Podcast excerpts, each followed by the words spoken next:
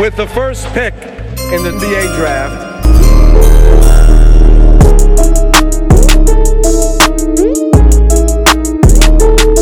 Welcome to With the First Pick podcast.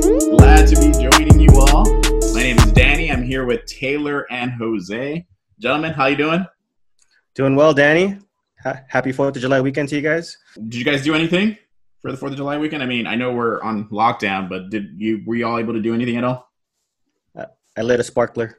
That's, I, that's wa- awesome. I, wa- I wasn't supposed to. I think. That's okay. yeah, and fireworks were illegal in a lot of LA County, but I feel like I saw so much fireworks last night. I People just found ignored out. I just found out today, so I, I didn't find out until after Fourth of July. How about you, Taylor? I think a sparkler is okay. Um, I don't know what I'm allowed to do. I don't even know if I'm allowed to admit to anything that we did. But I, I played some video games with my son. We watched, you know, we just watch videos all the time. You know, the Sydney loves Frozen, so I think I've seen that movie at least four or five times this weekend. Did you But I catch don't Ha- Did you catch Hamilton? Not yet. I got to catch Hamilton. I feel like the only one who hasn't really caught it this weekend. I feel, feel like I'm Yeah. letting everyone down. Man, Taylor, come on. Jose, you, you caught it? Of course, Yes. Had a little Hamilton watch party. Yeah, we recommend we recommend everyone watch Hamilton. We want to cover some NBA news. So, obviously, with the coronavirus still in full effect and and the numbers increasing in our country, we've also seen positive tests that have been happening in the NBA. Recently, the Milwaukee Bucks, the Nuggets, the Heat, the Clippers, the Nets have all closed their facilities due to positive tests. And you have players like Spencer Dinwiddie, DeAndre Jordan talking about their experiences, talking about some frustrations about them having to report to New York prior to the bubble and them feeling like they might have contracted the virus during travel.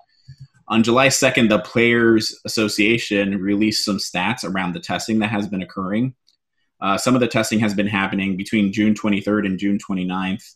And out of that first round of testing, 351 players were tested, and only 25 had a positive test. And staff members were also tested, and that number was was higher. Out of 884 in terms of people tested, only 10 were positive. So overall, you have a thousand folks being tested who are going to this bubble and, and are being tested uh, around the virus, and you only have 35 positive tests. So in, in one sense, you know, obviously you don't want to see any positive tests, but that is a good sign. The NBA um, is hoping that they can make sure that everyone in the bubble has a negative test. In fact, Shams uh, had a tweet this week that the NBA will not allow a player to travel with their team if they get a negative, um, if they get a positive test between July 7th and July 9th. Those are the last days that they will be testing prior to going into the bubble. And in order for them to rejoin the team, they have to actually have three consecutive negative tests. So again, the NBA is taking this very seriously. They're trying to minimize as much positive tests leading up to the bubble uh, to ensure that no one within the bubble has this. Because again, one one positive test within the bubble uh, can mean all sorts of negative things and maybe even cancel the season. So you're seeing a lot more news out of the NBA um, around coronavirus, around testing. Um, not only because we're getting closer to the bubble, but again, just the uptick of tests, um, of positive tests that are arising in our country. From what I've heard, each team has to choose between 36 members of their staff. I know for us as Laker fans, we already had one of our own assistant coaches, Lionel Hollins. He's not going to be traveling with the team um, because of his health and um, potential old age. So the Lakers are to have to figure it out, and other teams are to have to figure it out how they're to um, coordinate their staff um, to fit into the bubble.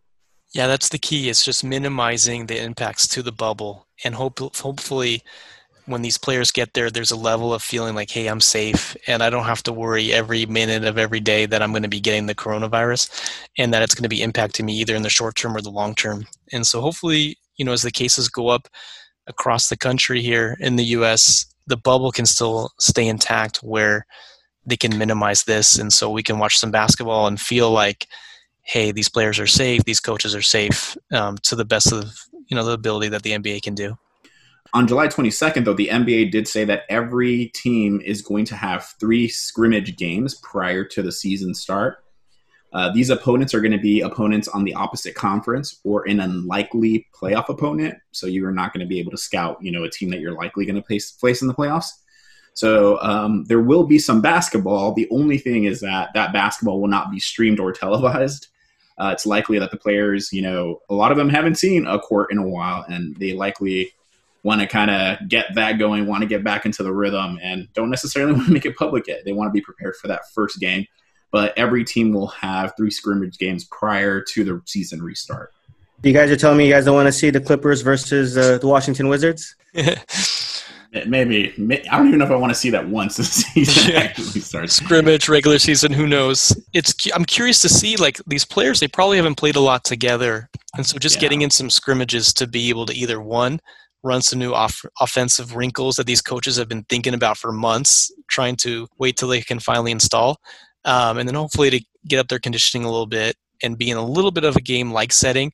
Um, so hopefully they can be ready, you know, come end of July to get and, going and we talked about this. I mean, Jose, before we started the podcast, we talked about our acquisition of J.R. Smith. I'm sure other teams have new acquisitions of like playing together as a team and what that looks like, right?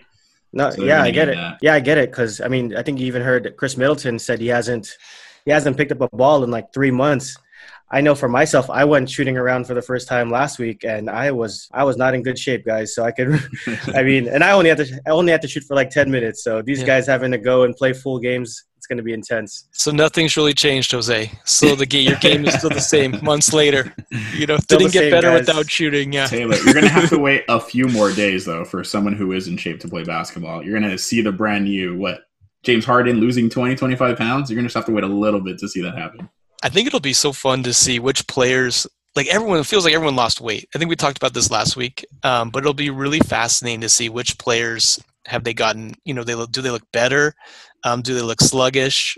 Do teams look better or worse with this layoff? I think that's going to be one of the most fascinating storylines come playoff or regular season here as we get picked up soon. Definitely. So as we shift conversations to some other stuff, I wanna I wanna just kind of get us going with a little bit of a, a fun iceberg. I just want to throw a question out there for you all.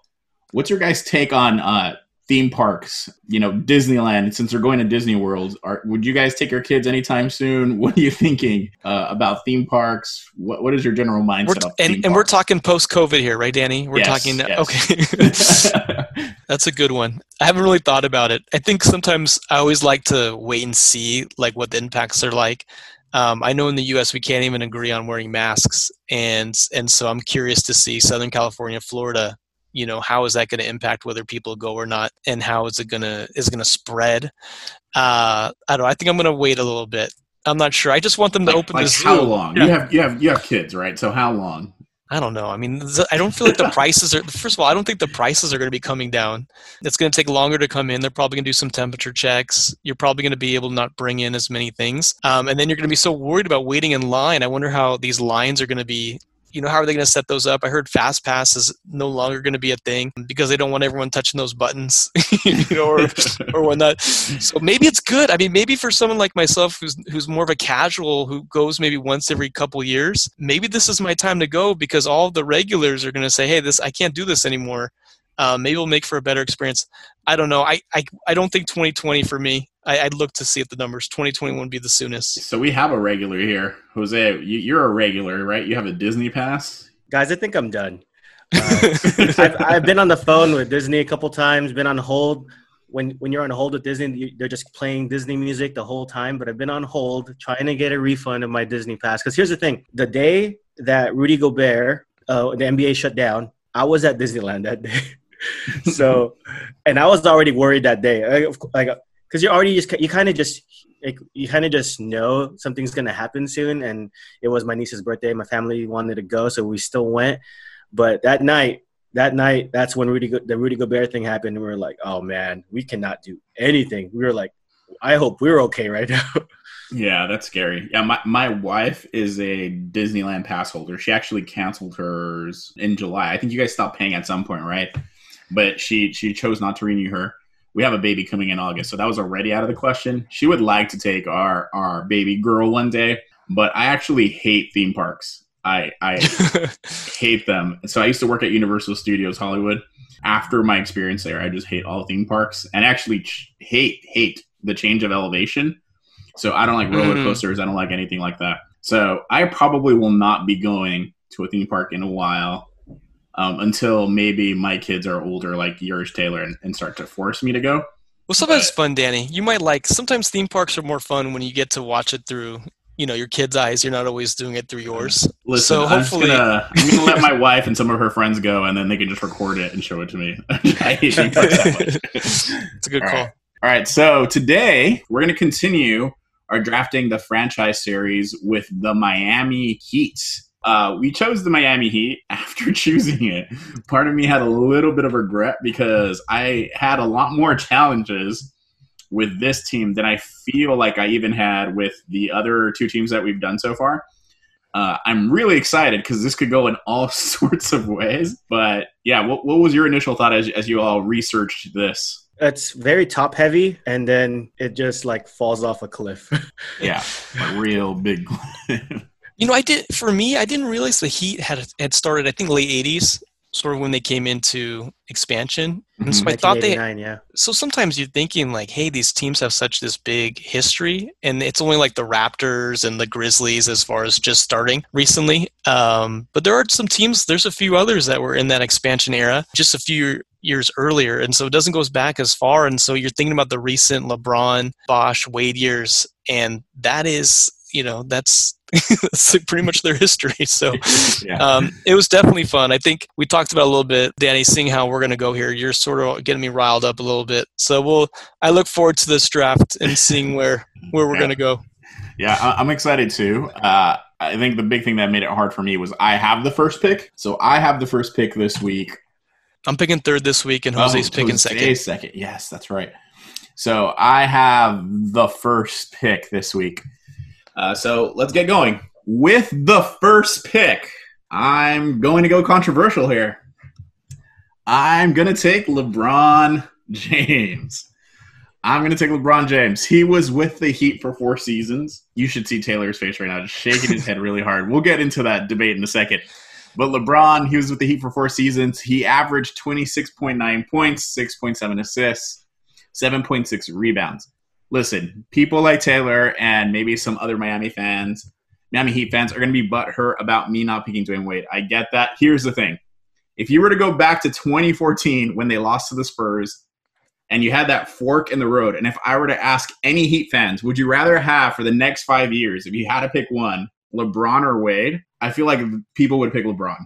And I feel like that's what it came down to. In fact, Dwyane, Dwyane leaves anyway, like two years later. And I get that. I get that there's a symbolic attachment to Wade with him and Shaq and the 05 title and drafting him. But here's the thing like, LeBron James is arguably the best player or second best player in NBA history, and you had him at the height of his prime. You know, before LeBron was with the Heat, you know, there was a lot of questions about him and his tenacity and whether he wanted to win, and he was really a winner. And he goes to the Heat, and he's in his prime, and he leads you to four straight NBA finals. He wins two titles, he wins two NBA Finals MVP and he's the only player in Miami Heat franchise history to win the league MVP. And he does it twice with the Heat. So by winning it those two times, LeBron actually placed himself in the top tier of NBA players that have won the MVP four times or more, along with Wilt, Michael Jordan, Bill Russell, and Kareem. This is where LeBron, to me, was at the pinnacle of, of it was the beginning of his prime. Uh, he wasn't LeBron until he joined uh, Miami. To me, it's clear, even to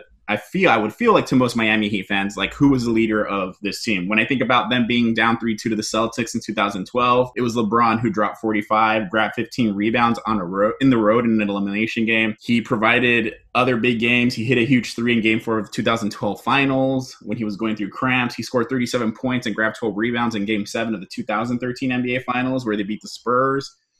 He played only four seasons with the Heat, yet he's number one in franchise triple doubles, minutes per game, points per game, player efficiency rating, win shares, defensive, offensive, and overall box plus minus, and efficiency all around. So I don't know. I, I feel like I had to lay this case down because I'm not picking Wade. I mean, he's probably the best player available as far as in in the goat status. But I don't know if I agree with that, and I'm thankful that you uh, left Dwyane Wade there for me in the second pick. Yeah, Danny, that was a really long speech talking about how dumb you were for picking LeBron over Dwyane Wade.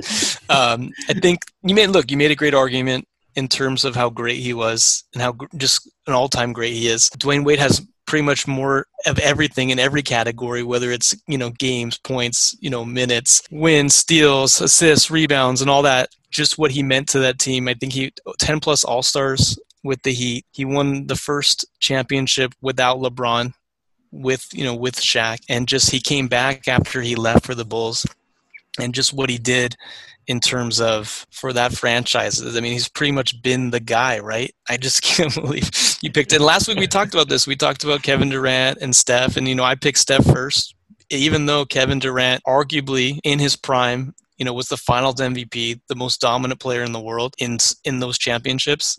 But Steph is the Warriors, and I feel like the same Here's thing. the difference. if I were to ask you right now, if you're a Warrior fan, would you take Steph or KD for the next five years? look, LeBron was there for four years. He came in, he won his championships. But right now, let's say if you were a Warrior fan, who would you take? Steph. they would take KD? Steph. Yeah, it's Steph. They wouldn't even think about it That's what I'm saying. But I feel like Miami fan, Miami Heat fans would have picked LeBron. to stay over Wade.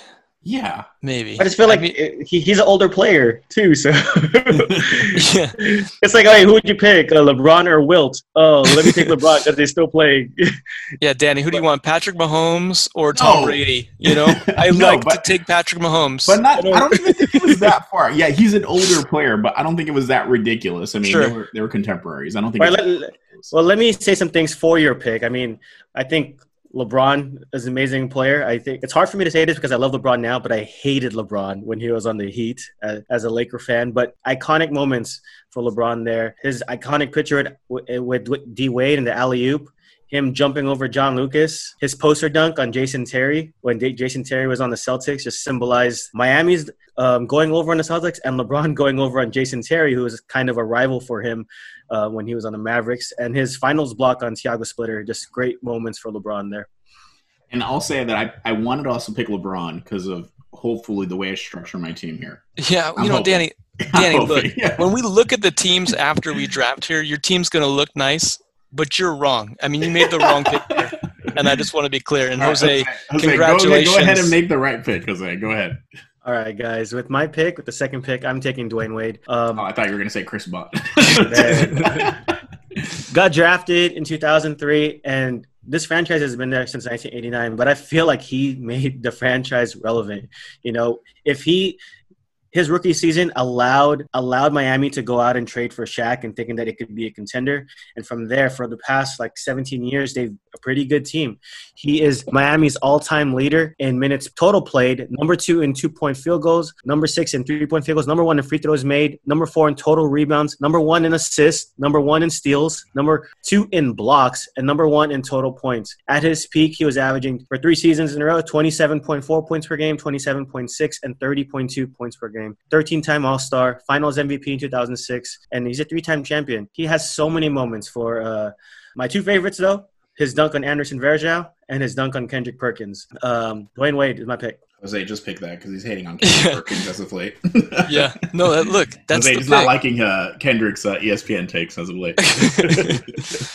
Look, that's the pick. I mean, is LeBron going to have his like farewell season with the Heat, Danny, like Dwyane Wade had last year? Of course not. As a Laker fan, I just want him to end it here. Of course. no, of course. Look, that's just that's the pick. Now I'm going to nitpick here a little bit. I know you said you made them relevant. I would disagree in the sense that he made them relevant. I think the Heat had been relevant before that, but I think he took them to another level where instead of them being just a contender or a good team, he made them a champion, and then he allowed them to get Shaq and LeBron and these players that they wouldn't have gotten without him. And so, as we look at the Heat now and just the dominance of the franchise in the 2010s, right, and even in that first championship, uh, Dwyane Wade made that possible. So, obviously, I think he is Mr. Miami Heat, and I think you steal here at number two. And I think what I would probably would have pushed me over the edge was, and I think this is unfortunate. I don't say it as a critique of him. I, I really wished it would have worked out with negotiations instead of him going to Chicago um, and even to that weird Cleveland team. I wish he just would have just stayed in uh, Miami and they would have made it work. I think that would have been sweet for him to have. I'm glad he ended with them, but yeah, that was a that was a weird thing. And I also think um, him having like three years of like retiring tour, it just kind of bothered me too. Uh, so um, yeah, I, I have respect for D Wade, but yeah, I, I, I think if his career would have gone differently, Wait till LeBron's retirement tour. Yeah, Danny, you're such a hater, Danny. You're a Look. Dwyane Wade hater. It's Yeah, question- unreal. I have a question for you guys. Where would you guys rank D Wade as far as shooting guards Like all time, all time? probably top 10, somewhere in the top 10. somewhere in the top ten. I guess I- maybe that's I- easy. It, it makes me so angry when people like Bill Simmons says that he uh, better than Kobe. I I don't know. Oh, I terrible. I, I lose I- I- my I, I lose my mind. well, Danny, any nice words about Dwyane Wade make you lose your mind. So Taylor, is he? Oh, is James Harden a better player right now? Or his career is better than Dwyane Wade? Well, I mean, uh, how you say it? I mean, I don't know about career. That, that's I good. feel like good question. Good question. Let's see. Har- I mean, Harden is not a three-time champion, and He is Harden has MVP had. though. I mean, I think Harden's like a better player in the sense when I watch James Harden, he does things that I don't think Dwyane Wade could do or could ever do. But in terms of the you know NBA and you know winning those championships and elevating your team to win it all, Dwyane Wade has done that and Harden has not. And so you know with whether it's with LeBron without LeBron, he really helped to lead that team in 06. He gets the credit. So until Harden wins one, he he can't say he's one of the top, you know, because he doesn't have that championship. So Glad we're recording this. We can just play it back to Taylor. that doesn't mean he's better than Harden. Harden's better. Like Harden might be the greatest isolation, you know, scorer of all time. Maybe one of the greatest scorers ever. Harden, but at the same time, when you look at Wade, and obviously I, I have Mr. Wade love fest over here. I'm so bummed I got the third pick. Um, Who do you got with your first pick then? Okay, yeah, we can transition. So I felt like this week the third pick was the worst pick, whether it's with coaches or I don't get LeBron, I don't get Wade. Um, so I'm going to go in the 90s with both of my picks actually, and I feel like you know part of the reason why I told you Jose where I, where I felt like they Wade didn't make it relevant was that because I think these two players I'm about to pick I get it. Yeah. did make them relevant. So, and the first one, I'm gonna go with the first one is Alonzo Mourning. When they traded for him from Charlotte, he really helped to establish, hey, we have a great defensive center. And obviously, whether it be with rebounds or blocks or points or just being that presence, Alonzo Mourning helped to bring them to where, hey, we're a perennial playoff contender, and maybe we can't beat the Knicks or the Bulls, you know, in the playoffs. They really helped the Heat to get to that level of, hey, we're a good team. When I look at Alonzo Mourning, more than Shaq, I think he had a bigger impact in where they, you know, how they sort of jump started, and so he's gonna be my first pick. Good pick. Yeah, I know he's number two in rebounds, in points, number one in blocks, number two in defensive win shares for the franchise. Uh, I think he's also number three in offensive win shares, only only below Wade and LeBron. So I think him being at um, your first pick here makes makes total sense. I like that pick a lot. He, he I feel like he is a clear number three pick for the Heat. Safe pick, yeah. I feel like I feel like that's what I'm getting here. I'm just getting safe picks, and obviously with all the kidney issues, what could have been right, taking Yeah. a few games off, Yeah. you know, a few seasons off there. But part of that maybe helped them to get Dwyane Wade, where they had some bad seasons there, where they can get him pretty high. Okay, with the next pick, uh, another trade. I think they traded to get Tim Hardaway, right? And Yep. so I was looking at some of the point guards for the Heat. They haven't had a, a lot of great point guards. And so Tim Hardaway, when I was thinking about, okay, who am I going to pick next? Not having a lot of great point guards and having Tim Hardaway be head and shoulders better than than the rest of the group made him an easier pick for me. Obviously, we talked about last week with the Warriors and what he could do with the crossover and the three point shooting and the pull ups and defensively and whatnot. And I just feel like when I'm looking and building on my team, obviously, maybe I have to go a little bit defensive on the defensive end here. I have the best point guard in Heat history. Really, him and Alonzo Mourning helped to make them relevant in the late 90s. He's going to be my pick. Yeah, with he's number one in three pointers, number two in assists, and again he's top four in offensive win shares and box plus minus. So I think his stats also speak for themselves. One of the things I think it's it's awesome that you picked both of them because I think you're right. I think pretty much the franchise was was mediocre until both of them got there. And in 96, 97, Alonzo Mourning and Tim Hardaway led the team to a 61-21 record. Uh, they were called the Road Warriors because they were 32 and 9 that season on the road. Uh, they also got the first two playoff victories for the franchise, and they went straight to the Eastern Conference Finals. You know, unfortunately, they faced Michael um, and his Chicago Bulls. Yeah. Uh, but yeah, I, I mean, both of them together leading this team um, really was the first time where, where the Heat was became a respectable franchise where they can possibly compete uh, for a title.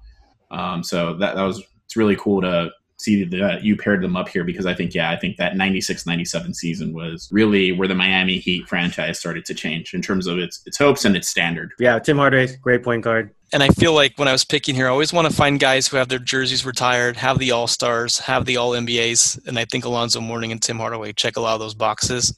And Not so, only that, they were the first two to have their jersey retired. So Yeah, so we're going a little older. We're gonna, I'm gonna maybe I'm gonna draft a '90s team here. We'll see how uh, we'll see how the next few picks go and and how we can build out this team. I think I think we have to take Jamal Mashburn from him. That's not gonna be my pick, but we gotta we gotta try to t- take Jamal Mashburn. From Uh, you Taylor. could pick Jamal Mashburn number five. We're uh, we'll allow it. so who do you got with your second pick, Jose? I'm gonna take the other member of the big three.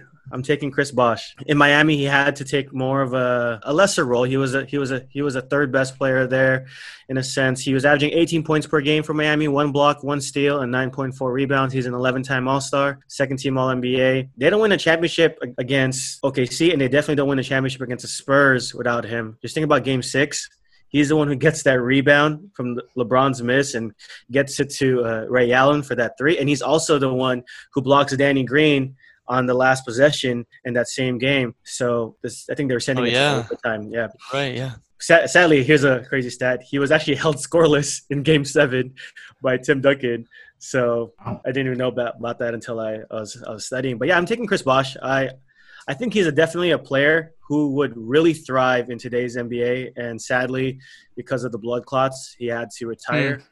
Um, I really like watching him play. I think he had a case for when he was in Toronto as the best power forward in the game. Yeah, and, and, and uh, to respect, you know, what he did of, you know, going to kind of more of a mediocre kind of playoff team, barely making it to obviously coming into a team where he wanted to win a title right away. I mean, that decision also meant that he was going to take more of a step back. And I respected how he adjusted to kind of playing in a pick and pop role in the offense and um, having to really pick up his defensive skills on that side of the ball and, and work within the pick and roll with uh, Eric, Erik Spoelstra's scheme. And so how he stretched the floor and made LeBron and Wade's job easier in that uh, big three was, was something I re- highly respect him for. I don't think that they would have gone into where they needed to without that.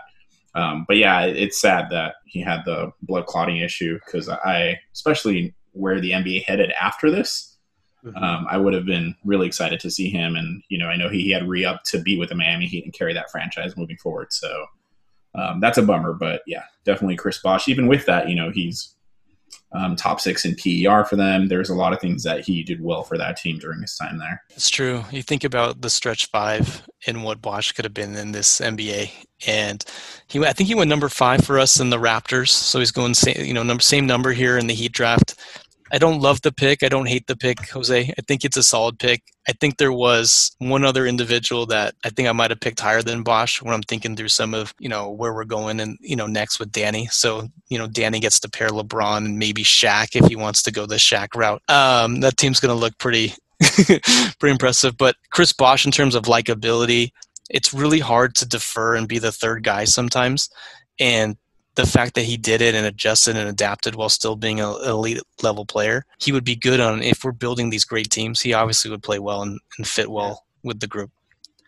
I was thinking about um, when Bosh was about was going to re-sign with Miami. He was actually thinking about signing with Houston. You remember that, Taylor? Uh, yeah, I remember. but I, I'm sure you guys are probably thankful for that because of the way his career ended up panning out. Well, yeah. I mean, I think with Daryl Morey, he knows he's like the the perfect analytics five, right? With Yeah. what he can do, and so he really wanted him. But I think Bosh was smart enough to to stay in Miami, and you know, just a bummer. I think we all agree it's a bummer the way things played out for him. So with my second pick, I'm going to go with one of the five retired jerseys, another one that is going to be Shaq. Uh, this is a bitter sweet pick for me. I'm glad I got Shaq here, but as a Laker fan, I remember just being so angry that we lost Shaq for like Caron Butler and Brian Grant and Odom. It, we gave up a lot in turn and got not that much back from them. The sad part was immediately Shaq still dominated. He was averaging 22.9 points and 10 rebounds per game with the Heat, and they won 59 games under Stan Van Gundy. They lost to the Detroit Pistons um, in the Eastern Conference Finals, and then in the next season they didn't start off so hot, but that's when Pat Riley took over, and eventually Shaq was kind of part of the one-two punch with Wade that beat the Dallas Mavericks uh, for the Miami Heat's first title. O'Neal put up 20 points and nine rebounds per game during the playoffs. Obviously, after this, Shaq's skills and quickness declined, but even then, you know, he was still averaging 18.4 points a game and 9.8, almost a double double per game. Even though they got Shaq at the end of his um, kind of prime, he was still good enough to be one of the top two players to lead a team to a title. And so I think oftentimes as Laker fans, when we hear conversations of how much titles could Kobe and Shaq, you know, how many titles could, would they have won if they would have stayed together? Like this one is one where I'm like, man, like Shaq still had it in him. We could have won some more titles, um, and it, and it sucks to see that it didn't happen with us. But um, it was cool for um, the Heat to get their first title with the duel of um, Shaq and Wade, and for Shaq to get his uh, fourth and final championship. Yeah, as a Laker fan, uh, I did not want that. I did not want Shaq to get that championship. I was I became a diehard Maverick fan, and they yeah. just disappointed me uh, in that play in that finals. But um, just, I just think it's kind of funny that you pair LeBron with Shaq when he's in Miami. When LeBron leaves Cleveland, I think when he had Shaq on his team yeah. after his prime. But I mean, you, are getting a different Shaq for sure. Uh, he's still he's still at the his prime, just a little bit of a decline. Yeah, no Shaq slander for me here, Danny. You have a a top heavy team, LeBron and Shaq. It's exciting, and obviously Shaq helped to bring them the first title. His numbers retired he's just he's just so dominant. I think I think that's the right pick. So good pick there, Denny. Thanks. Now with my next pick, I'm gonna go into uh, the '90s a bit, and I need some shooting. So I'm gonna go with Glen Rice. Rice was their fourth overall pick in 1989, and I would contend that even before Zo um, and Tim Hardaway were in the picture, Glen Rice was in the picture. Uh, he played uh, six seasons. Uh, he played 478 games. He had 19.3 points, 4.9 rebounds, and 2.2 assists. He was a key contributor to the team as soon as he was a rookie. Um, as a rookie, he was averaging 13.6 a game and playing 30 minutes per game. Um, by his second season, he was already a full time starter and he was averaging 17 points per game. The Miami Heat was terrible before Glen Rice got there. Um, and then all changed um, with him coming to the team. Even though they weren't great, they only won 38 games in 1991, 1992, but they made the postseason. And so to me, that was kind of the first step of a of a new team, a new franchise to actually make it into the playoffs. And it was Glen Rice who um, led them there, and we played a major part in that. During that playoff run, he was averaging 22.3 points per game and shooting 39% from the three point arc. So eventually he was traded for Alonzo Mourning. Uh, but I think when I think about Glen Rice, even his impact on the franchise, he's number two in field goals, number three in three pointers, um, number three in points, number four in points per game, and he has a top five offensive win share. That's a great pick. I mean, obviously, I think we talked about how his best years are probably in Charlotte, but I mean, he was a great three point shooter. And if he was playing now, his stats would be a lot better he shot great percentages, so that's a good pick. Yeah, and Danny, one of the things that when we do our research we realize is there's so many connections between the Hornets and the Lakers and the Heat with all these trades. Yeah, yeah.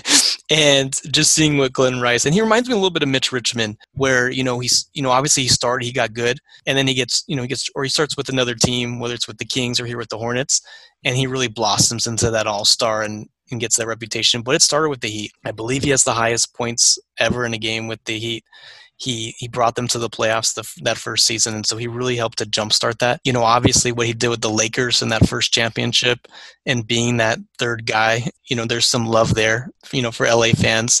You know, obviously he won that title in college at Michigan, so he's one of the few. He's won it in college. He's won it in the pros. He's just a good, solid player. I think seven. This was where hey, we don't know what direction we're going to start going in. I felt like the top six were pretty set in stone with the Miami Heat. So Glen Rice at seven is it's a good pick. Yeah, I think from this point on, I think it's more of just opinions of where we think our teams need. But I, I, mean, I think even for me at, at that point, I, I, still I think Glen Rice was again going back and looking at history. Like I knew who Glen Rice was, and I remember him mostly for his Charlotte days because I think that's when he hit his prime. But kind of going back into their history, like you said, Taylor, and looking at man, he was he was good and balling out already, and even how the, how that that trade actually fared for both teams pretty well. You know, with Zo going yeah, to the totally. Heat and Glen Rice going to the Hornets. So Jose, who do you have for your third pick? Guys, this is where Taylor and Danny are going to start scrutinizing my team, and uh, I feel like this is I I do not like this spot right here. It's gonna be a bad like... pick. I can already feel it. It's gonna be a bad pick. You're just you don't even. You're not. There's no. This is where Jose does not give a rip about history anymore. yeah. Duncan Robinson. All right. He's gonna go with uh, Jimmy Butler, where all these guys were in the league three years ago. Yeah. For a couple years. Right, let him let him pick, Dan. Let's let him pick. I think the logical pick is to either pick Jamal Mashburn, but I just was not really a big fan, and I think I'm going with with need, positional need, I'm drafting Goran Dragic. Actually, that's really, a good pick. That was my next pick on my my draft. Um, he was 2013, 2014 most improved player. Um, he's a one-time All Star. He made a third-team All NBA, and his seasons with Miami is 16.6 points per game, 5.3 assists, and he's number five all-time in three-pointers made for Miami, number six in assists. Um, the way he got to Miami is actually because that Phoenix team had three-point guards. I don't know if you guys remember that. It had Eric Bledsoe and Isaiah Thomas coming off the bench, so he was traded to Miami, and he's still playing there now. Yeah, I like, and I need a point guard. Jose, yeah. we know nothing. We don't know any. Not like we know like what's good drafting. Dragic is a good pick, he's probably their second or third best point guard ever. He's he's had a pretty good run with the Heat. He, I think he has an All Star. He, he's yes. definitely a good yeah. player, and I don't think the Miami Heat have a oh yeah I should pick this guy next. and so you know, some of the guys that I'm thinking about picking, it's not like I have all this confidence in picking them either. So uh, I have no problem with that pick. In many ways, Goran and some of the guys that have been put around him because I think he was like a big acquisition for them. But he's kind of kept them competitive. I know he's struggled with some injuries here and there. I think that he's kept them competitive even in a time where the franchise could naturally have gone like down uh, with the departure of the, of the big three. I think that Goran Dragic has held it down pretty well. My only concern is that I have Goran Dragic and D Wade. I just didn't like the fit at times when they played together. we, we don't have to overthink fit. Let's just go with the guy. Yeah, we just we'll worry about that later. Yeah, he has some games even now where I'm like, man, he scored 30. Like he still got it. So he's he's it's a good pick. All right, so I got two more here. I wasn't I wasn't sure if I was going to have some of these guys available. All right, so the third guy I'm picking is not necessarily talent, but I'm just picking him for the one shot he had in Game Six. I'm going with Ray Allen here, uh, in the, with the, my third pick. Wow. Um, I don't think I'm going to wow. have the the best team, but I when I'm thinking about Miami Heat and I'm thinking about Love, there's one shot that I'm thinking about, and it's Game Six. Chris Bosh gets the rebound, he kicks it out, and I knock it down. I didn't get the memo that we were picking players based off one shot. no, look, look, I, I, and I don't, I don't know look, if when we do the if, Lakers, Big Shot Rob is a cool pick. well, Robert Horry, he's definitely he's definitely in the top there. But um, I'm going with him. I know he was a solid contributor off the bench. I don't think he really started at all, so I'm pretty sure when I when I put together my team, he's going to be my sixth man off the bench here. Um, when, I, am thinking about Miami he thinking about your team, and he might have saved LeBron's career in a sense. Not like saved his career, not like his career. Oh, yeah, no, I think. Yeah, but if LeBron loses that series, yeah, like, and he's only got that one title, and the Spurs just like beat him when the Heat were definitely favored in that series. It really helped to, and LeBron had a great game seven, and then he had those two titles, and two titles is better than one and then obviously LeBron, you know, did the rest. And he's been incredible, continuing since then. Um, but I'm picking him for the shot for some three point shooting. You know, I'm gonna get 10, 15 points off the bench, 40% from three. But it's really that one shot. That's all I'm thinking about. And I think that the Miami Heat fans will say, yeah, that makes sense. Yeah, I don't. I don't like the pick. I think that there was a lot of guys that maybe could have gone before him. I, I understand what you're saying, but man, I, I yeah, I, maybe it's because I didn't like the Heat and LeBron at that point, and Ray Allen really pissed me off, and I, I, I already hated him from the Boston days, and then for him to just jump on this contender, maybe maybe it's me being filtered through my my Laker goggles here, but I don't know. I, I I'm not a I'm not a fan of the pick, but I, understand why you're doing it. I think there's better guys. You may get 10 points out of him. I don't know about 15 points. His averages in Miami were yeah. 10.9 points and 9.6 points per game. So, I mean, he did shoot, let me see the percentage. He shot um, over 40% one year in three pointers. So that's still good. I think you could have got him with, I mean, you do have another pick right now. So um, you could have got him with this pick, of course, but maybe I think you could have got him maybe later later on in the draft. Well, who knows? I don't know what you guys are thinking about. I wanted to, you know, I don't have any star power, so now I'm trying to get historic moments on my team. Um, I think the criticism's warranted. I'll take it. I still want him shooting threes for me, spacing and things like that. So then I can move into my next pick. There's two guys that I want to take. I don't think either one of them is a good pick, but I'm going to lead towards Eddie Jones. Uh, I'm going to get another shooting guard here. Eddie Jones, he's my guy. So that's what I'm going with obviously he's got yeah, that. Laker I like how connection. after we criticize your pick, we you went with the guy that me and Jose are. You you you are manipulating our Laker emotions all of a sudden. yeah, you know, and we just talked about Glen Rice. You know, we talked about how traded for Zo and Glen Rice traded for Eddie Jones.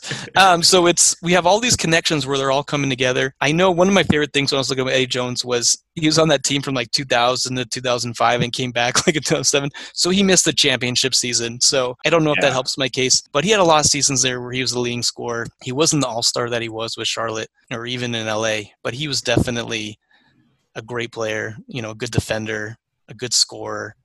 He's definitely in the top five, I think, scoring all time. Danny, correct me if I'm wrong.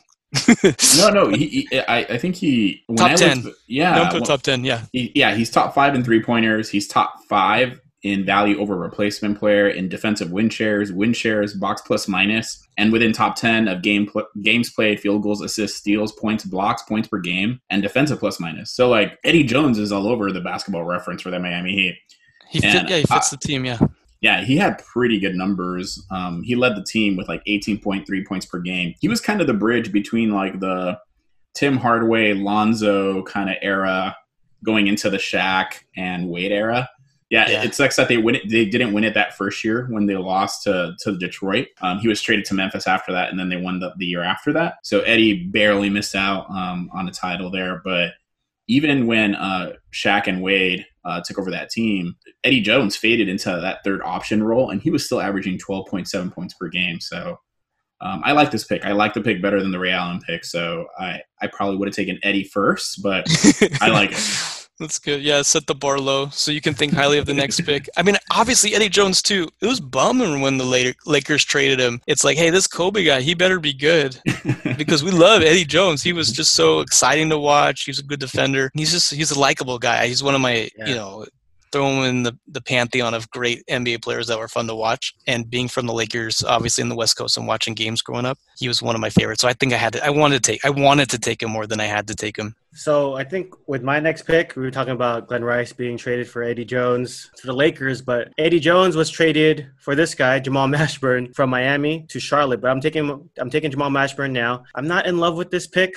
I feel like it was kind of like the best guy available kind of pick. His best years are actually in between his tenure in Miami. He had great years in Dallas and some great years in Charlotte, but he was pretty important team to the that team that Taylor was talking about earlier with Tim Hardaway Jr. and Alonzo Mourning. He was kind of the third piece there. He was averaging 15.8 points per game and five rebounds for them. At the time of that, they weren't really shooting threes as much. He still was averaging. Uh, he was shooting at a rate of uh, 36% from the three point line. I mean, I like Jamal Mashburn at Kentucky. I think he had an okay NBA career. I mean, I, I look through some of these guys. I don't know if he's the one person I would have picked next, but I don't think my guy was the guy you would have picked next either. so, so I don't hate the pick. I don't know if I love the pick either. Hey, they made yeah. they made the playoffs every year he was there. Four seasons, they made the playoffs. He he put down eleven point seven points per game, four point five rebounds per game. So he contributed. Yeah, I think like we said, uh, once you get to this point, it's tough to know. We don't go. feel good. Yeah, I mean, maybe we don't feel good about some. Some there's some guys from earlier. You know, when the, the when the franchise started, that you know we don't really know as well. And then now it's you're thinking through: is it too recent? Do have they built enough of a career there to pick? Whereas Mashburn, he's he- you know you know what his career was there and what he did for the team. So I, don't think it's a bad pick. I don't know. I don't, I don't know. I might have picked him on the way back, but it's it's hard. It's hard to to know when to pick these guys. I think sometimes and where to rank them. Okay, my fourth pick, I am going to go with. I'm going to go with a little bit of history first, and then transition into maybe taking the next guy available. Uh, but I need a guard, so I can't believe I'm saying this, but I'm going to go with Mario Chalmers. Uh, I'm going to go with Mario Chalmers. He has played eight seasons with the Heat. He's averaged 8.8 points per game, 3.8 assists, 2.4. I'm going more with history here, even though those stats don't jump out at you. He's top four in games played. He's top four in three pointers, number three in assists, number two in assists per game, number one, number nine in defensive win share. So that just shows that he brings it on both sides of the ball. He was a starting point guard for the two championship runs in Miami, and so um, yeah, I think Mario Chalmers being there for the years that he has been, and I think he left his imprint uh, during the Heat's first championship playoff run. He averaged 11.3 points per game and 1.2 steals per game. And so I think, you know, it, it wasn't only, um, you know, during the regular season, but he brought it when he needed to during the playoff run. And obviously just the guy that LeBron liked to yell at during the conference. so I think I just got to keep that together. You Yeah, know, LeBron got needs someone to guy. vent to, someone to throw under the bus. Um, if I'm going to have LeBron on my team, I want Mario Chalmers there to, to take the heat for everything that goes wrong. So I'm going to take Mario Chalmers. I was just gonna say because you mentioned it, but he, you're naming all these stats. He's probably in top two or top one, tied with J.R. Smith, and that same thing that you're talking about, getting yelled at by LeBron. It's a, it's a solid pick, Danny. I mean, you, you're getting great college NCAA title players on your team. You have Glen Rice. Now you have Mario Chalmers, and I think some of my memories of him were just some of those shots he hit against Memphis in the NCAA. You know that title run there. He's a solid point guard. You know he's going to play defense. He's going to hit shots when he needs to. He might not be able to take over games, but you might not need that and you know he was there for the titles and so as you're building your team and you're thinking about guys and you're looking about who's left there's not a lot of better point guards if there are better you know than Chalmers so I think it's a solid pick So with my next guy, looking at my team, um, I'm to need some another scorer. So I'm to go with more recent. I'm to go with Jimmy Butler. Here's why. He's only been with the team for this one year. He's averaged 20.2 points per game, 6.6 rebounds, 6.1 assists. He's the newest addition to the Heat, but what he brings to the Heat is after this long, again, going from the big three, I feel like he's ushering in a new era. And, you know, just what happened in Minnesota and Jimmy Butler yelling at everybody for being soft. I think that type of mindset that he brings and a mentality is kind of the thing that the franchise is built on since Pat Riley took over. You know, I know that the Heat talk about like discipline and knowing what you eat, being in shape, working hard. And I think bringing someone like Jimmy who already has that mentality and now and how he could rub off with the teammates and fit into the culture um, is something that I guess the Miami fans have something to look forward to in, in South Beach. And so I think Butler coming onto the team, in, in my mind, is what is going to make them more relevant. So even in this season, I think even the way that they've been performing, they've been overachieving, and in many ways, I think that they could be a very real threat um, in the Eastern Conference. They're not a tough out, and so I think Jimmy Butler being there adds that. So I'm going to go with Jimmy. I actually love that pick. Great pick, Danny. Having a team with LeBron and Jimmy Butler, that's just the two guys who've always faced faced against each other, had battles with the Bulls and the Heat, and now you're putting them together. It's a pretty good team. yeah Danny I like the pick from a talent standpoint just like LeBron I mean you're you're drafting talented guys but these guys have like no history with the Miami Heat Taylor, and he hasn't outta even here. a whole season I I think there were some clearly more like players that are a little Look, bit more I had there. someone else in mind, but Look, he's like he's talented. Look, too good to let I, I, go. it's hard to hate the pick. I mean, he's obviously he didn't make he didn't make the All Star team, did he this year? I don't think he did. He was maybe because he's a little bit banged up, but I mean, look, he's a great player. I mean, he's an All Star. He's an all def, you know all defensive guy. He's obviously he's a winner. He's a great competitor. So I mean, I like Jimmy Butler. I don't. I didn't know if we were going to draft him here, but I should have known, Danny, you were going to draft him. So And I'll you be know, good honest. I, Yeah. I'm running out of picks. Like you all might pick. I don't even know if I have a sixth guy because my list is getting shorter and shorter.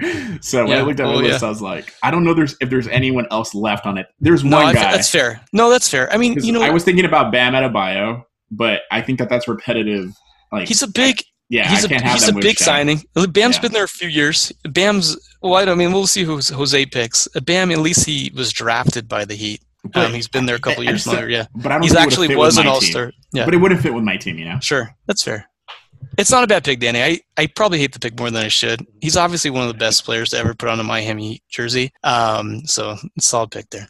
Yeah, I think one of the things that I noticed when we were um, researching this team is you, you have guys who are talented who played for the Heat, but only played for like maybe at the most two to four seasons. Yeah. And then you have sure. guys, some big names who played for the Heat, who when they played for the Heat were just more role players, and like guys like Shane Battier, and then we haven't even talked about Udon- Udonis Haslam yet, which we're probably, hopefully, going to talk about in the future. But since Danny made a Jimmy Butler pick, I'm going to go with my potential pick. No, I'm going Bam. I'm going Bam Adebayo. I was like, Oh, if it's okay I if was like, if, Danny if did both it, of yeah. you, if both Yeah. of you don't go with a Bam Adebayo, like, I mean, it's my potential pick. I think this is the first year of him doing some great things for Miami. I think yeah, if we did this in like the next five years, I'm hoping that Bam Adebayo jumps to our top of maybe a, a top six pick for us. I mean, this year he averaged 16.2 points per game. He's averaging a block and a steal, 10.5 rebounds, but the five assists, like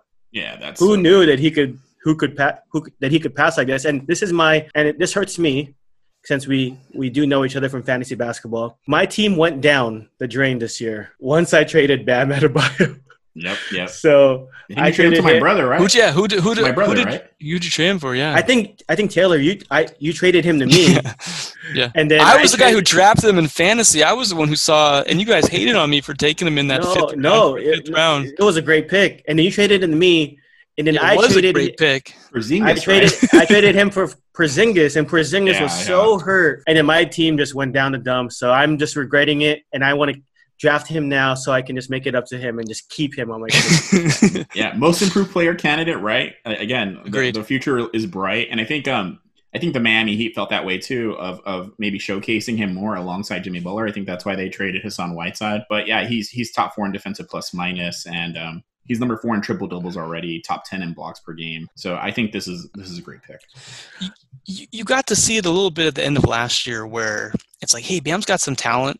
And now with what with Whiteside gone this year, he just took it to another level. He's really fun to watch. He's just so versatile. One of the reasons why the Heat have a chance to win it all this year is because of his improvement in what he can do defensively and just distributing the ball with with Butler and some of those other guys there. I like the pick a lot better than Butler because he was an all-star and I was looking through some of the lists here. Him and Dwyane Wade, I think, are the only Miami Heat players who were drafted to make the All Star team who were actually drafted by the Heat. So, from that standpoint, he's been there a few more years. I think it's a good pick here.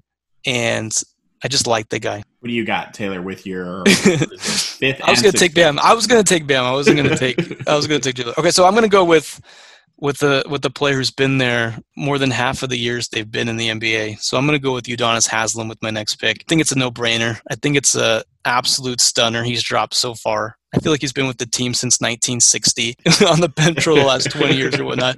Um, you know, you're looking through. Obviously, he's the all-time leading rebounder uh, on the team. He did do some good things in that first championship where he wasn't just riding the bench and being that leader that he is nowadays. But from a leadership standpoint, from someone who's just been with the organization since 2003, you're looking at Udonis Haslam and you're thinking, hey, this is a, one of those Miami Heat all-time greats.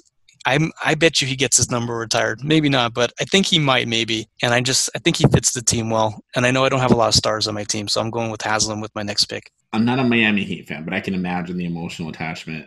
And, and Taylor, I want to give you credit. I think you really are going off um, the, the fans' hearts here for the Miami. but I was honest. I, I, I was I was wondering to myself. I was like, I wonder if we can go the whole thing and none of us pick Udonis Haslam. Like, who's going to be the one that feels I it? almost- It's like, damn, I have to make it.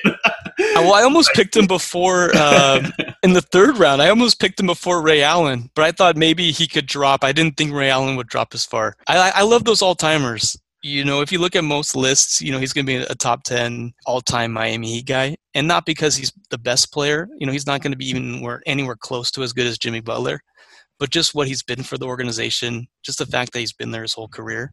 yeah, I like those type of guys. So yeah. um, so we'll go there. I mean, he's a three-time champ. And then when I was researching him, I think uh, I wasn't a big fan of his at first because you could see the numbers at the end. It's like, it's like five, five points per game. Thing. Yeah. But he actually had some really good years, and he, you're right, he was number one rebounds. Like he had some like really good rebounding years for them. Um, just a tough player. He's also from he's from Miami, right? He played in that area, so that's why they love him there too. I think so. Yeah, he's he's completely homegrown, and yeah, I think he's a Florida guy, right? I yeah. think he played at Florida. I could be wrong, but I think I think so. So, who's your next pick, Taylor? With your last and final pick here. This this one was tough. You know, I've gone back and forth. Um, so I'm going to go with Rony Seikaly here with my last pick. Just one of the first players, if not, was he the first one drafted to the Miami Heat when the franchise started, or maybe just one of those first guys to really come there? I think he was the first pick in the 1988 draft, and obviously, just what he's done. He was with the team a long time. He's a top 10 minutes and points guy. He won Most Improved Player. He was there with Glen Rice, Steve Smith, some of those guys. Um, so I get a good rebounder, solid player. You know, maybe one of those original guys. My Paul Arizin here. So I'm gonna go with Rony Seikaly as my last pick to round it out. Yeah, I saw Rony Seikaly a lot of the lists, did some digging, you know, 15.4 points per game, 10.4 rebounds. So he's averaging a double double with a block and a half. Uh, you know, he was the first, he was part of the first team that was there.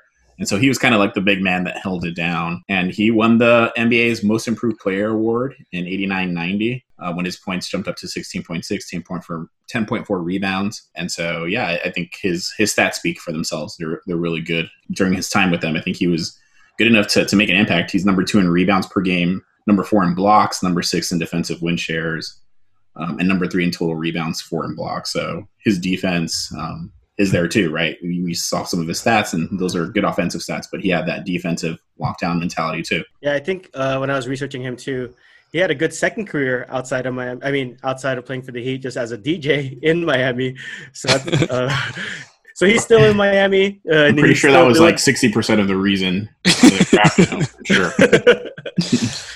uh, I think. It, I mean, if you look at the stats, it's pretty solid numbers. So I don't. I haven't really. I haven't seen him play, but uh, it looks good. And the other forty percent reason why Taylor drafted him is uh, Taylor's continuing his streak of drafting big white guys with a six pick. Yeah. we got Jonas Valanciunas with the Raptors, yeah. David Lee the second. I have to uh, stay David consistent. Lee with the Warriors, and then number three was Rony Seikaly. So good job, Taylor. That's good. That's a good mention, Danny. You're right on that, 100. percent So, so so Jose, we know for next team uh, who Taylor might be going for. I think that'll give us a, a little bit of scouting there. Oh, he's he's dra- we're doing the Spurs next. I think he's drafting Thiago. He's drafting Thiago. Thiago Splitter. Aron Baynes, yeah.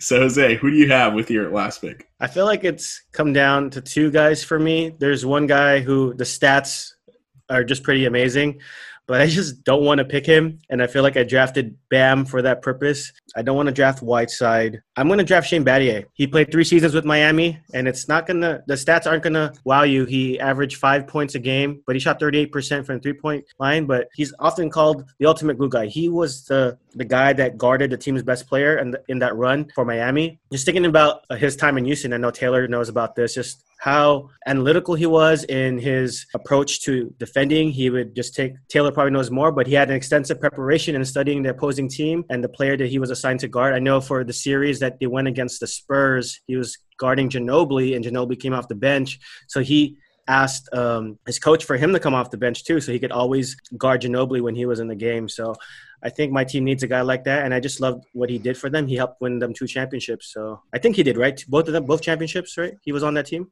So he was on the team that won both, huh? Yeah, because he had to he had to guard uh, KD for one.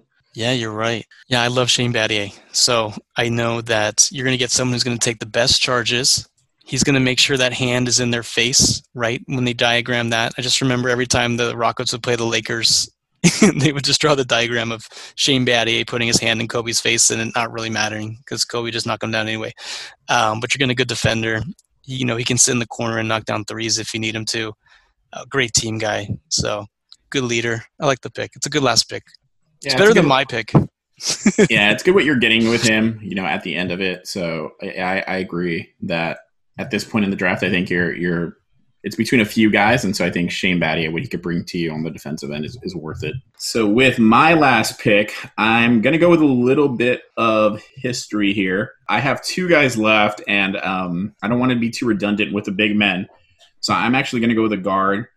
Um, I'm going to go with Sherman Douglas. Sherman Douglas played three years with the Heat. He was there from 89, 89 to 91 even though he was there for a few years, it's the second most he's played with a team. He played in Boston for five years, three with the Heat.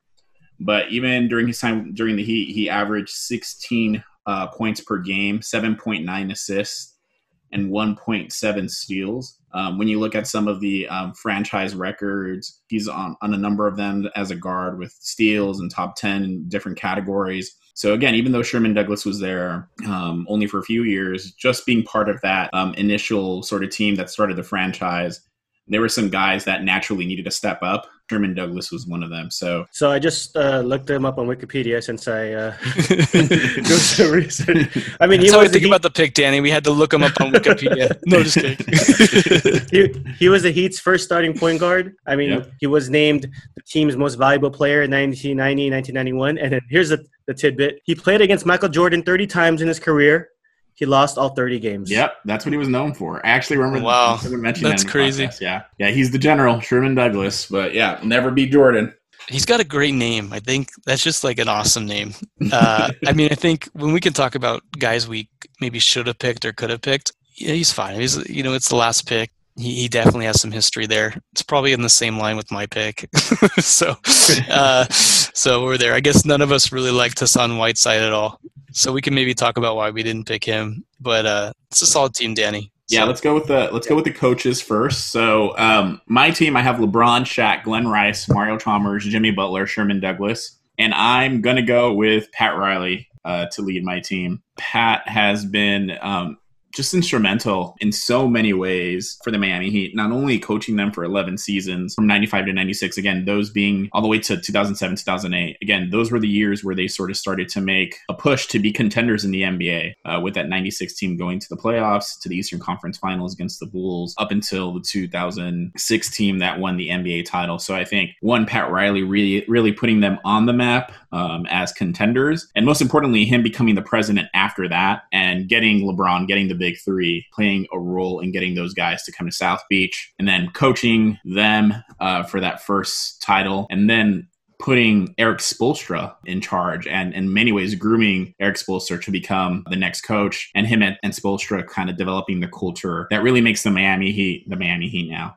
So when people think about the Miami Heat, it's no longer like, oh, it's a new franchise. I think it's a reputable franchise that is known for hard work and being disciplined. And I think a lot of that comes from what Pat Riley has been able to build there. It's tremendous. I think if I were to think of I don't know if there's been a, another kind of coach that has had such an impact on a franchise. Um, maybe you know Red Auerbach and the Celtics, but that's the only kind of coach I can think of other than Pat Riley and what he's done for the Heat. Yeah, it's a good pick. I mean, other than D Wade, if you if you say Miami Heat, I think of Pat Riley and just what he means to the organization, just that figure for them. He represents them. So I like that pick, Danny. A no brainer.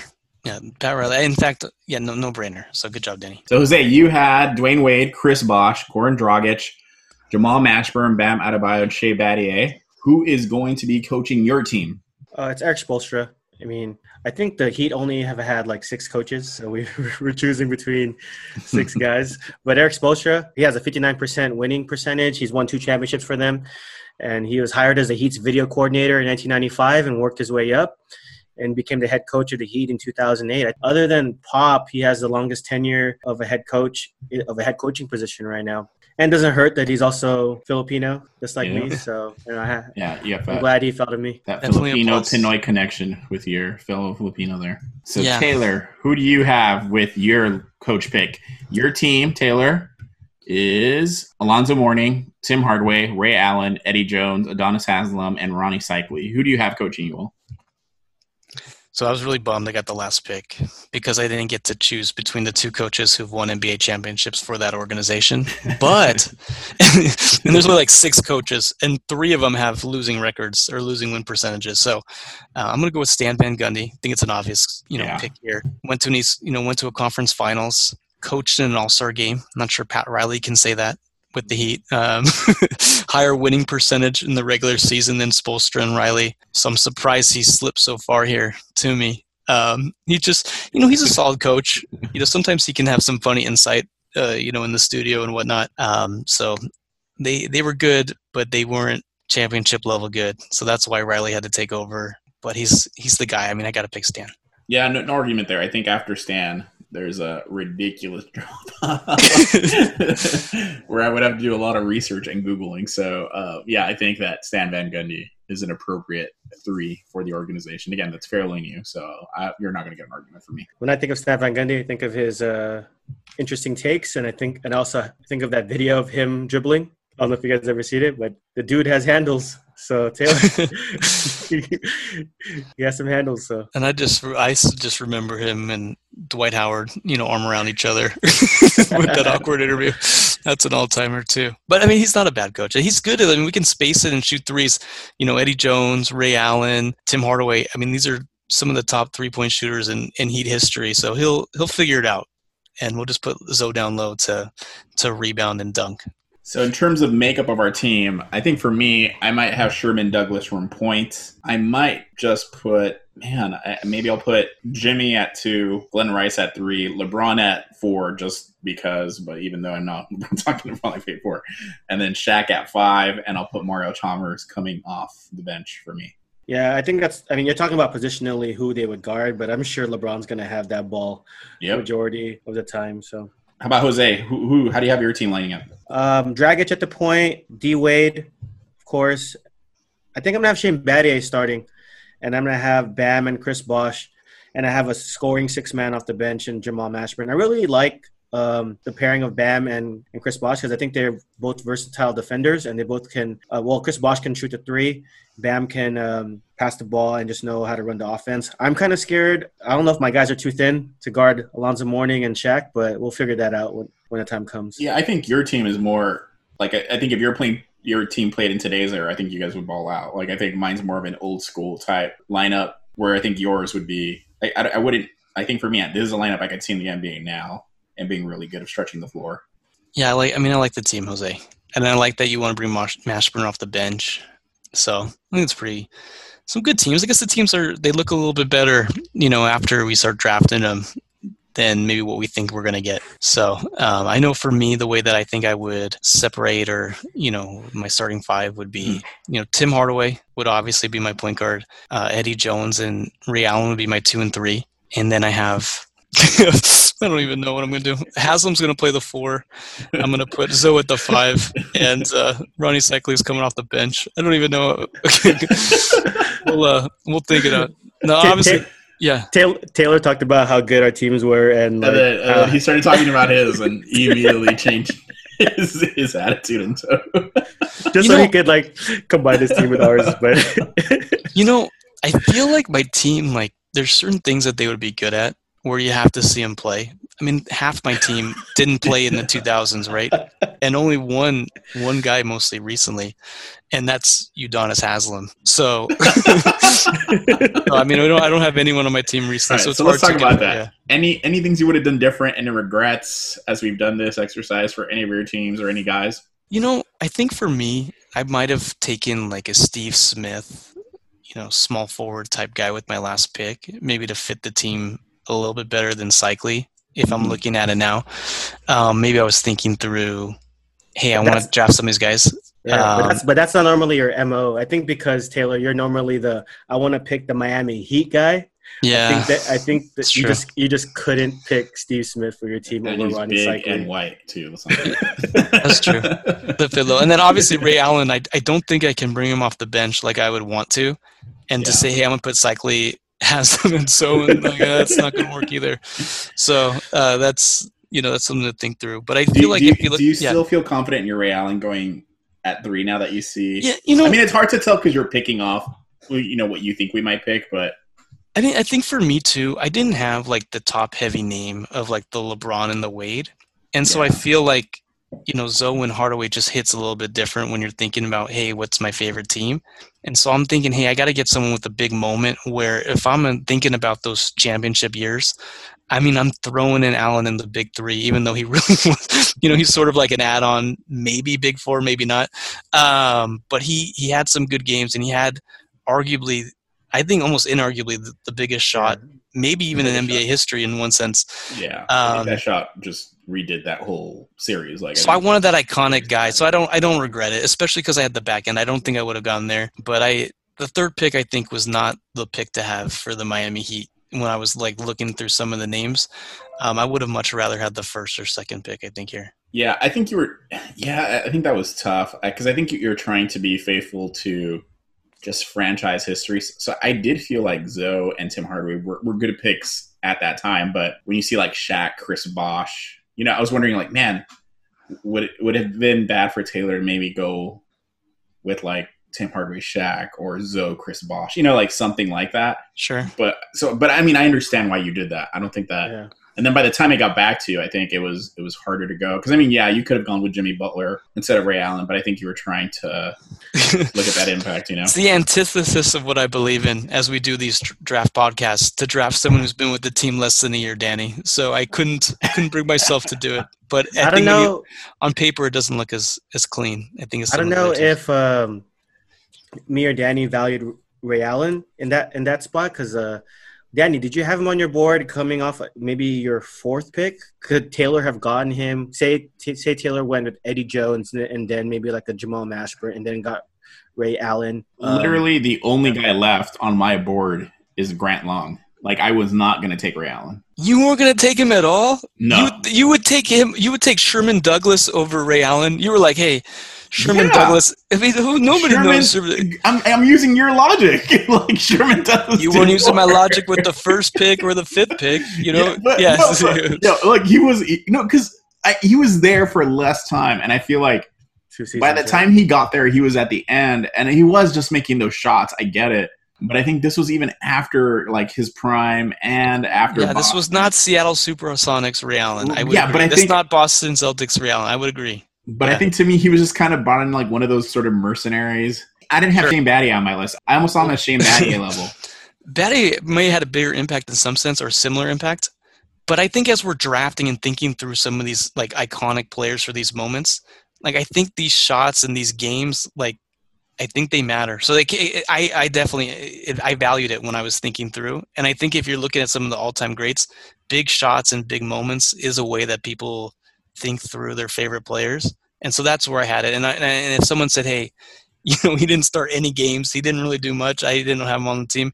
Um, I can definitely see that rationale. I don't But- but- disagree. I think it's it, that's the beauty of us drafting this because for us, it's just considering productivity, consider fans, consider everything as much as you can to make Mhm. your calculated decision, Yeah. and just roll with it, right? And so I think that's what makes the conversations interesting on a week to week basis. Where I think every time we draft a team, we kind of take a different approach because I think. Um, this was probably the time where I just went with best player. I don't give a rip for the most part that I've done in this selection.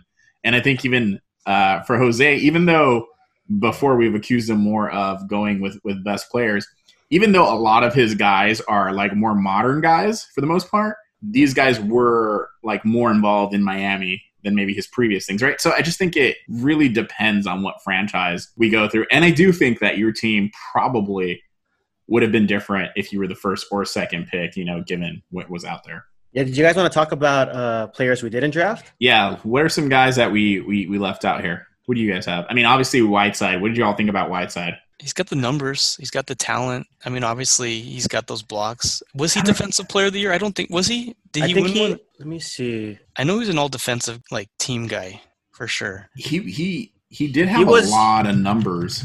He was second team all defense in his peak year, 2015, 2016. I think I just listened to too many podcasts that like focus on focus on analytics that just say that like Hassan Whiteside trash. is not is not Yeah. a good defensive player. How he'll just go for blocks, but he's actually not really protecting the rim and like getting rebounds. So And people think might get offended. I mean, he's he's a guy averaging 18.6 points and 15.8 rebounds in his five season with Miami, and all of us were like, nah. so, I mean, I probably should have. Picked, I mean, I probably he's probably better than Seikaly. I probably should have picked him one since. I mean, he, I think he was having a top ten NBA fantasy year even this year with the yeah, no, he, he's he's leading been the a- team. he's a He's, leading the league yeah. in blocks for this year. he's been efficient. He's gotten the points. He's got the obviously his. I don't know if his free throw shooting has gotten him any better, but that's you know I I have regrets in my last pick. So Whiteside, Steve Smith was another guy that I was thinking through. You know Mhm. who was you know a rookie there on the first team. I think we didn't take White Chocolate at all. Jason Williams, an all-time favorite player uh, for of mine. I don't know about you guys. Those would be some of the guys, but The, only guys I had on my list, but um, I considered was Josh Richardson, more modern player. Um, Sure. he, had some good numbers for them. PJ Brown, um, but he was more of a like just a tough guy role player. And then I think Danny talked about it earlier about uh, Ray Allen being a mercenary. Just thinking about that that Heatles team and all these guys who played with them, like Mike Miller. There's Erick Dampier. Greg Oden, like we're not drafting those guys, Yeah. but just just thinking like all these guys came over there to try. Mike Bibby came over there to try to win Yeah. a championship. Were we Yeah. were we gonna take Gary Payton at all? He was another one that yeah, he was. I'm not sure. Maybe I'm not sure. Antoine Walker. Well, you know, I was watching the PJ Brown. I was watching him flip over Charlie Ward earlier this week. So I thought I was thinking about him and about he was just a really great role player and all those fights they had with the Knicks. so uh, oh, I think we're missing one with- good one. yeah. James Posey. yeah, he was there. for a yeah, while. totally. Yeah, there was there was a lot of more old school. Like I think when I looked at a lot of their stuff, there was like Askins, Grant Long. Uh, a lot of folks had like Dan Majerle. Hmm. Just kind of like the guys you described, Jose, were like they're kind of guys that you know, maybe Udonis Haslem followed their mold and became like the main guy for that. Like their numbers are not going to pop out, but they're going to like go on the floor, get after balls. They're going to contribute in small ways and kind of be role players. So I feel like the Miami Heat, the franchise is top heavy. And I think after that, you kind of have more of these role players that are very specific to what they do. And then, yeah, so I, I, I don't know. I, I think that that was, again, I think it was harder to pick towards the end of what you were going to go with. And I think that's why it made that difference so hard when you're thinking about just symbolically what they meant for the franchise and like productivity. I feel like there comes a point where like that divide gets wider and wider as you move forward, right? Yeah. So like even if you t- even if you did take someone like White Chocolate, like like, you're like you're like what was he with like three seasons, two seasons Miami Heat? Sure. So it's just like how do you how do you yeah how do you weigh that out? Yeah. So even with Sherman Douglas, I was like, dude, I, I have to pay some respect kind of to the start of the franchise, so I'm just gonna go with this guy, right? So It's fun. Yeah, no, it's, Real it's fun. nice little draft here, Danny. It's good to put this together. All right. So our next team is going to be the San Antonio Spurs. So we hope that you all will join us next time. Uh, this was fun. It was great looking at the Miami Heat franchise, and I'm excited about our next team.